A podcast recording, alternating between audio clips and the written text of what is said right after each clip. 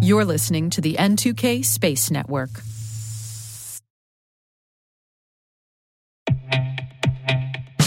And now, a word from our sponsor, SpyCloud, the leader in operationalizing cybercrime analytics. Traditional threat intelligence is a thing of the past. Cyber criminals are stealing vast amounts of credentials, session cookies, and financial data every day, and it's hard to keep up. SpyCloud is the trusted partner businesses turn to to fully understand their darknet exposure risk and neutralize threats before it's too late. SpyCloud alerts your organization as soon as an employee or customer's data appears on the darknet, so you can act faster than bad actors to prevent cyber attacks like ransomware, session hijacking, account takeover, and online fraud. With insights from the industry's largest repository of recaptured data, protect the digital identities and systems most important to your business. Get your free corporate darknet exposure report at spycloud.com slash cyberwire and see what information criminals have in their hands today. That's spycloud.com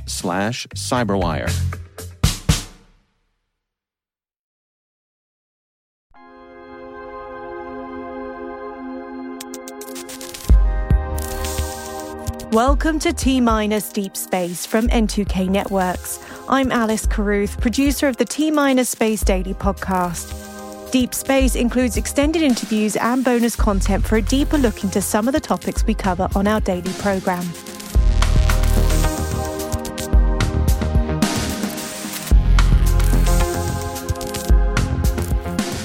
This week, we're talking about spaceports. The Global Spaceport Alliance's annual summit is being held in Florida on January the 29th, and we wanted to highlight one of the launch facilities to watch in the coming year.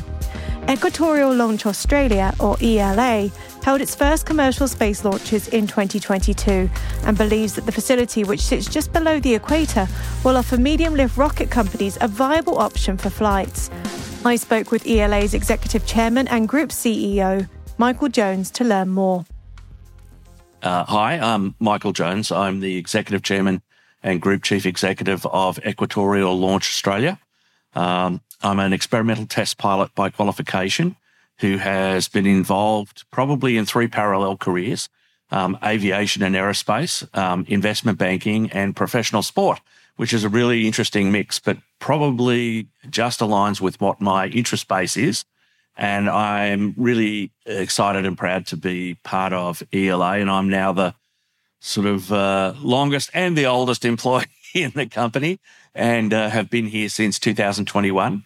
And uh, sort of really excited, particularly with the recent developments that we're doing. I think most startups and scale ups are on this sort of very much of a logarithmic growth curve. And it's that scale up part that we're in now, which is far more interesting in a lot of ways than sort of the pure startup. But I'm a bit of a startup junkie, so um, I like that stuff. I'm glad to hear that because you've got quite a big startup to get going in Australia. Can you tell us a little bit about ELA, what it is you guys are doing, and your space center that you've got set up over there? Yeah, so ELA, we aspire to being the sort of the leading multi-user commercial spaceport in the world.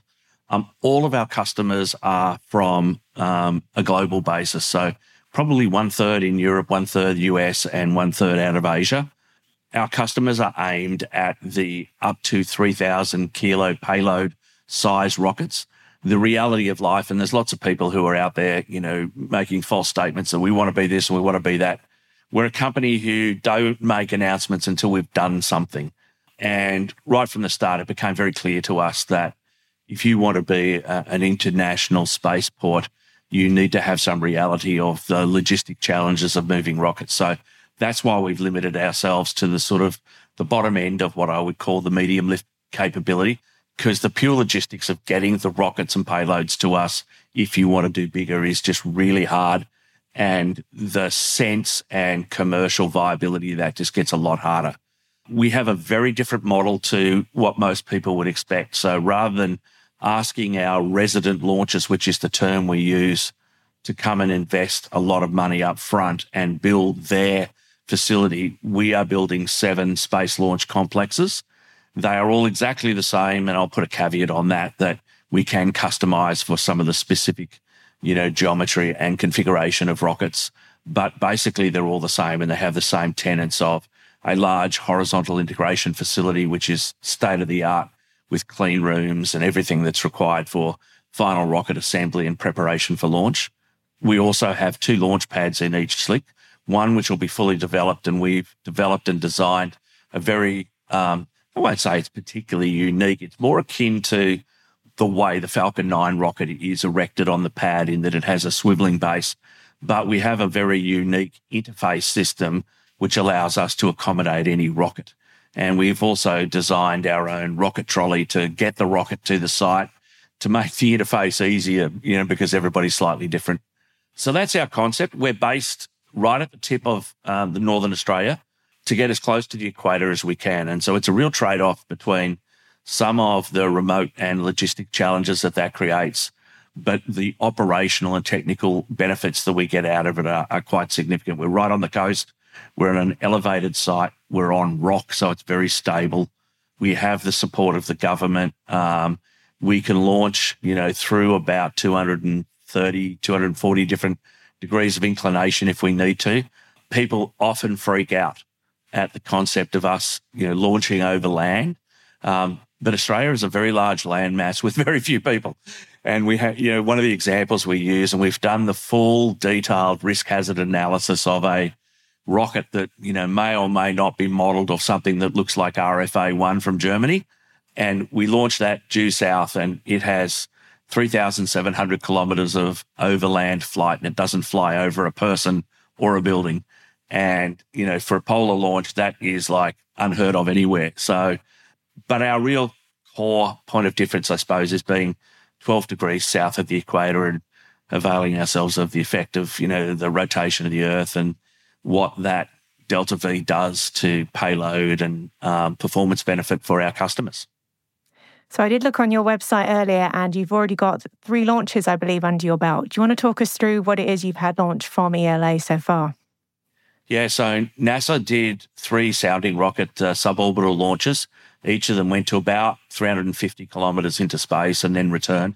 So they are quite a long downrange, you know, recovery program. Um, there was three different payloads and they're quite heavy payloads. Each of them was around 350 kilos.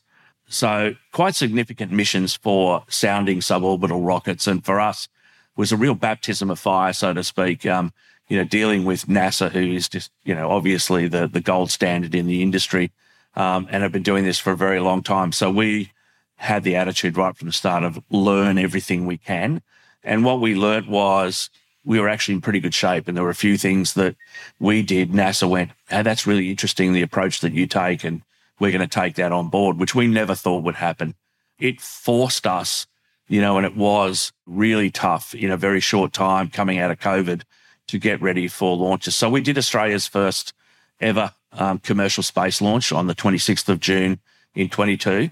And then in the following 15 days, we did two other launches. Um, and so to back up very quickly to do all of those, they're all individual different missions with different licensing. So you know, it forced us to become really good at the regulatory process at, how you run a spaceport and how to interface with a customer. So it was really good. And then we've had a, a real hiatus, which at first was annoying, but is now a bit of a godsend. And it's allowed us to go into our next phase of development of developing these seven new space launch complexes and get all our other policies and procedures and development of the site, you know, done in the meantime. And that's been caused by a whole sequence of either rocket anomalies or industry delays. It wasn't caused by us. It's just people who had booked in from, you know, September 22, etc., just kept sliding to the right. But now what we're getting is what we expected. And it's a good thing to have is a, a bit of ground rush that uh, all these customers are now going, Hey, we're ready to launch. Let's get going. And so we're, we're doing a lot of parallel tracks. And so we've announced one contract and we've got eight um, other contracts out and negotiated at the moment. And so we're hoping that in a very near future we'll be booked out for quite a while and just the work will just mount on us, which is which is a good thing, Dave. It's a great problem to have. It is. It's a very good problem. And it's certainly something you'll see around the world right now. I would really like to touch on, though, as you mentioned, regulation, which is a big deal when it comes to spaceports. How has Australia come about with its new commercial space industry to come with regulation? Have you learned from the US system? Are you doing a bit of a similar system to what the UK is doing? How has it really worked for you guys over there? Um, I don't think it'll come any surprise to you that Australians are a little weird. Um, we always look at things like space regulation and go, we can do that better. So I think we've come up with a Space Launch and Recoveries Act, which is more comprehensive, tougher, and harder than just about everybody else. So that is a self-inflicted, you know, punishment. Uh, likewise, um, as we do most other things here, we we try to do it better. So when negotiating for the bilateral treaty with the United States States Department in relation to the Technology Safeguards Agreement, oh, we want it better. We want more. And so it probably took two or three years longer than it should have, but that's now due to be tabled on the 6th of February in our parliament here in Australia for ratification. And so that really opens the doors for us to be able to do technology um, engagement with US launches and, and start that process other than like the one we did with NASA, which we did under a TAA, which is a, a slightly small variation on that theme. But our regulatory environment here, like I said, is very strict, very comprehensive, but it has a line to be, and I'm loath to use this word because it's very similar to what we've done in our civil aviation area of harmonization. So the FAA um, regulations and, and both 420 for um, uh, spaceports and 450 for launch vehicles, they almost read across to each other. So, you know, the fears of US and other international launches are, I'm already certified by, you know, Space UK or whatever. You'll still have to submit for a license here. So if you're an Australian going to the UK, you'd have to do the same. But it's basically just slightly repackaging and, you know, realigning that. And, and we've come up with a really good template so that people basically fill in the blanks and there's a cross reference check so that they meet all the requirements. So we, have hopefully smoothed that process. It's still not quick. Um, they're still very thorough as it is everywhere else. I mean, I remember talking to uh, one of our US, you know, prospective launch customers and they go, oh, you know, we're, we're, we're going out to the Cape. We're expecting our license. Well, 18 months later, they still didn't have their license. So even though they thought, you know, that the US had this absolutely scanned and the FAA would approve them instantly, everybody's taking a while because Nobody wants to be the person who goes, why did they get a license if there's a mishap in any way? So I think it's a prudent step and I think it'll improve over time. And I think both the FAA and um, the space agency here in Australia will get to a point where they will recognize each other's regulatory approvals. And I think over time, we will get to the point where, like elsewhere in the aviation world, you have, you know, designated engineering representatives who can sign off on things. And I think we'll get to that point eventually. The new space world needs to mature a little bit because that would be an unrealistic expectation at this point in time.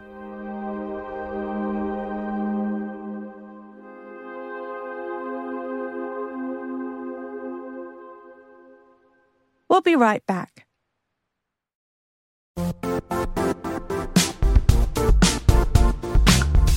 And now, a word from our sponsor, Zscaler, the leader in cloud security. Cyber attackers are using AI in creative ways to compromise users and breach organizations. In a security landscape where you must fight AI with AI, the best AI protection comes from having the best data. Zscaler has extended its zero trust architecture with powerful AI engines that are trained and tuned by 500 trillion daily signals. Learn more about Zscaler Zero Trust Plus AI to prevent ransomware and AI attacks. Experience your world secured. Visit zscaler.com slash zero trust AI.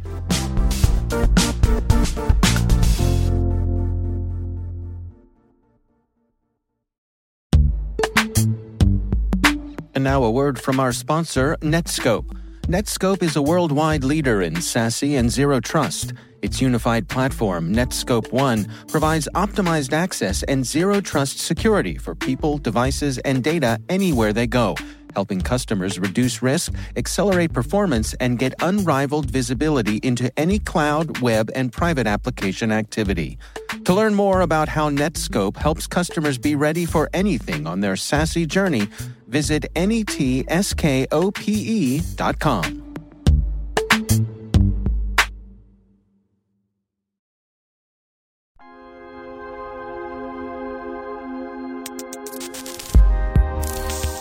Absolutely. And that really brings me to the Global Spaceport Alliance. You guys are part of that alliance. Have you started talking with your counterparts in the US and UK to figure out how you can get those kind of licenses set so that they are standardized and you can start thinking about point to point travel, for example, in the future? Yeah, so ELA has been a member of the Global Spaceport Alliance, you know, for a very long time, like almost our inception. And uh, and and this company was founded in in 2015 really didn't start to hit its straps until 2017 to 19, but it's been part of the GSA for, for all that time. Um, and we interact with them and we do so also with, you know, other players around the globe. Like I've been to Kennedy Canaveral twice for an inside sort of um, discussion on, on everything. Um, likewise, we've sent three different teams to Vandenberg.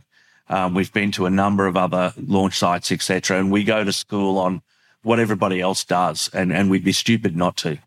right from the start, as a sort of a newcomer to the industry, I was quite amazed at the lack of standardization and commonality. So, you know, one of the sort of catchphrases we used from early on is we need to be the Swiss Army knife of space so that we can accommodate everybody's different power requirements, different fuel requirements, different connectors, different ways they load the rocket, different ways that they do countdown procedures.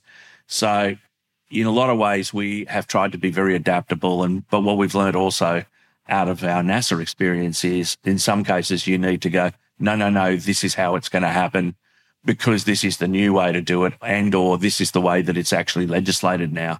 And so that's a bit of a change in the new space environment. And the Global Spaceport Alliance, I think, is is going from strength to strength. I think, you know, if I could be critical at, at a little bit, it is extremely US centric. And whilst there are a lot of international members, if you look at the, the speaking schedule for the upcoming Global Spaceport Alliance symposium at, at Spacecom, you know, there's no real international, um, you know, content. And so I sort of complained to them and said, Hey, you know, there's a lot of us who are actually doing space stuff, you know, outside the US. How about this? And, you know, in the US, as you know, there are just about every town who's got an airport that you know, they want to get some extra revenue or profile for, they're calling it a spaceport. Yes, horizontal launch and other methods of launch are real and viable, and I'm not discounting that at all, but it's proper vertical launch for orbit missions that really sort of count to a large degree. And, you know, the, the main players in the United States being Kodiak, Vandenberg, and Cape Canaveral, and obviously Elon's, you know, Texas venture you know, they're the real guys at the moment. And I expect there will be more of those as the regulations, you know, mature into this millennium. But, uh, you know, the international world is there as well. It really is. I mean, if you just look at the moment, uh, this year already we've had launches from India, China, uh, and I know New Zealand, your neighbours, are also very active with uh, Rocket Lab operating out of there. I, that does bring me to the fact that Australia has had a bit of a bad press in the last uh, 12 months when it comes to investing in space. There was some plans to cut back a lot of the funding that came from the government level. How much has that hit you guys over at ELA? Um, it hasn't hit us per se because we never expected or, or designed our business plan to be reliant upon government support. But just as an Australian who works in the sector, it's incredibly disappointing and there is a whole bunch of, you know, inaccurate rhetoric that come out of government saying, no, no, we haven't abandoned it. We're still supporting it, which is abjectly not true. They basically have abandoned it. And that's, that's sad. Um, they established the space agency under the previous regime and uh, it's doing well. It's working incredibly hard to support, you know, the, the commercial side of the space industry in an almost vacuum. And likewise, you know, people go, well, there is this massive agreement between Australia, you know, uh, US and, and UK under AUKUS, which is delivering, you know, things that I never thought that I would see in my lifetime, like nuclear submarines, etc. And and a lot of people in the space industry went, oh, that's great, that's going to really help us. Um, I'm more of a skeptic of that and going, well, that's going to really hurt us because now we'll just buy off the shelf in the United States or go to the United States, whether that's be buying data, technology, etc. So for companies like ELA, we need to be the best at what we do. We need to be globally relevant and we need to have a commercial solution which stands on its own two feet. You know, I regularly hear in Australia, and it saddens me, companies sort of say, oh, you know, we need government support. We won't survive without this. And I, and I look at it and go, if you can't survive without government support, you wouldn't survive anyway. It would be really nice if you were supported by, you know, your sovereign entity. And, and it's a phrase that I detest, which is, you know, creating sovereign capability. You know, I just believe that we are creating a global technical capability and it needs to be attractive to people. And that's why they would take the very bizarre step of, you know, coming and launching from Australia, the other side of the world. Why would you do that? Well, it has to be compelling and, and it has to be compelling from a, uh, the technical solutions and the innovations that we provide, you know, that quite apart from my personality, that we're, that we're, you know, we're a good, good organization to work with and people like working with us. And we have to have a commercial solution which is really compelling. And, you know, it's, it's been surprising to us on a few occasions that we've had a few clients who sit there and go, well, I, if I compare launching here with Vandenberg. and I go, that is, you know, primary school level economics of working that out. Like if you work out a discounted cash flow and a return on your investment there, that is just doesn't make sense. And then they go, oh, okay. So we've had to actually do a bit of education on that of, you know, the methodology where we're setting ourselves up as a infrastructure player. So, you know, we, we sign contracts for numbers of launches over a number of years. We charge a launch fee. Um, we basically build the facilities and don't charge them for it other than a uh, on, on occurrence user fee. Um, and we do that and we've set ourselves up financially, you know, as an infrastructure entity. And, and, you know, so we've had to always stand in the shoes of our clients and go, you know, what, what are the reasons why I wouldn't launch from Australia and then go away and come a, you know, develop a, a, comprehensive and compelling solution as to why you would. And then also let's reinforce the, the positive things we have so that people actually, you know, and we've had, I think, probably three companies who, you know, poised, you know, pen in hand to sign, who originally said, no, we, we're not interested in launching from Australia. But, you know, we water tortured them, annoyed them enough to, you know, get them to, uh, to look at the detail and the data and the reasons why it may make sense for their business plan. And it's been a good thing for us because it forces us to be more understanding of our clients. And also, we spend an enormous amount of time and effort trying to understand the industry and where it's going and the nuances, you know, where can we fit and how can we match make that? And so, um, it's a really interesting sector to be in. It's really challenging. Um, it's capital intensive, um, and there are just so many stakeholder inputs. You know, I've never experienced anything like it, but it's certainly not dull.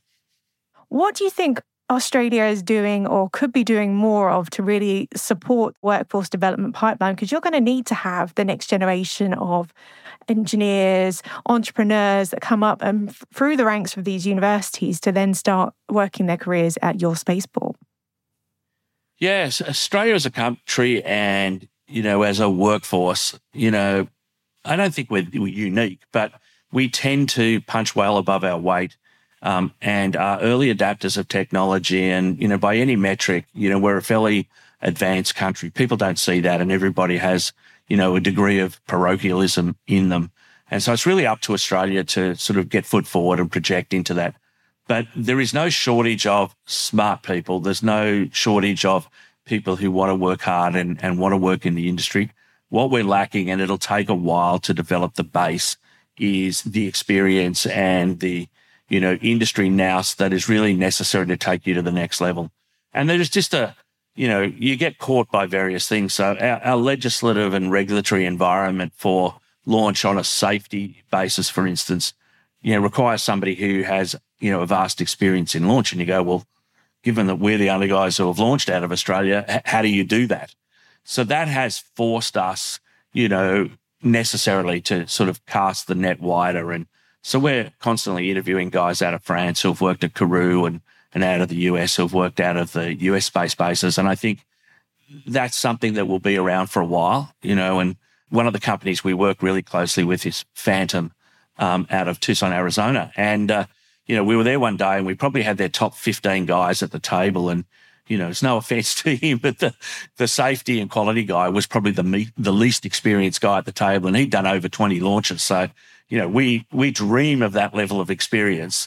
Um, and it'll take a while, but we are very cognizant of the fact that we don't have that. Um, but there are po- positives and negatives. It enables us to hire really young, energetic, smart engineers who come in here and there really is no limit to what they can do or the, where they end up in their careers. And we found that that's been a really good thing. We, we need to occasionally hire in either consultants out of US or Europe who have got this launch experience. And, you know, I try to set the example. I, I'm a sponge. Every time I meet with, you know, the 22 different launch companies we deal with on a daily basis, I try to learn something new every day and then pull all that together and it makes me appear to be very knowledgeable about the industry. And, you know, I'm trying to use that same sort of concept for my, for my employees here, but it'll take us a while to get there. There's no lack of smarts or capability here. It's just we're lacking the experience and only time can produce that. Michael, is there anything you want our audience to know about ELA and, and launching in Australia that you think that we haven't covered? You know, I think we are starting to get uh, a bit more recognition. People are starting to understand what we do. Um, you know, I think the biggest thing that if I could encourage the world, and it, it is somewhat self interested, but it is also, I believe, what is necessary, you know, from a, you know, global perspective is that this is a global industry and it doesn't matter what ethnicity you are, what your, you know, origins are, etc. Um, we try to take everybody on face value and, you know, it is uh, an industry which is only still at the cusp and, and is growing. You know, I think we're going to see more and more of our daily life impacted by space in a positive way. And we hope that we do start to get people to understand that, you know, little old ELA in Australia, the other side of the world, you know, we are hopefully punching above our weight and we're a company where we actually stand behind what we, what we say and it's not rhetoric. We're actually trying to deliver.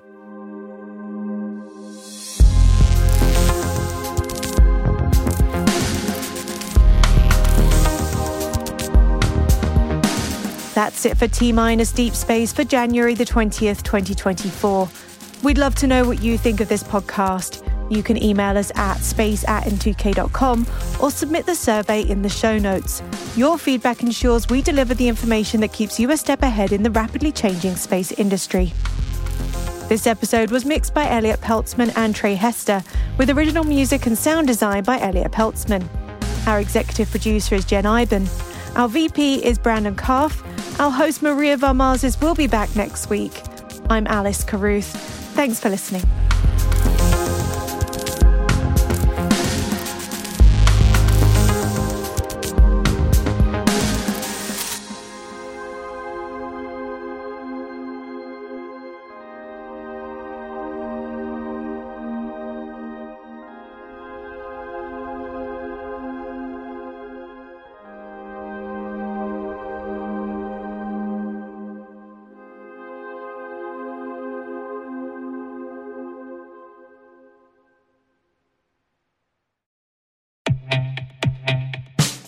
And now, a word from our sponsor, Syxsense. Syxsense provides award winning cloud based automated endpoint and vulnerability management solutions to streamline IT and security operations. With its advanced platform, businesses gain complete visibility and control over their infrastructure, reducing IT and security risks and optimizing operational efficiency. With Syxsense, you'll get real time alerts, risk based vulnerability prioritization and remediations, and an intuitive automation and orchestration engine so you can focus on your core business goals. Confident in the knowledge that your enterprise is secure, compliant, and running smoothly. To learn why enterprises choose Syxsense, visit syxsense.com.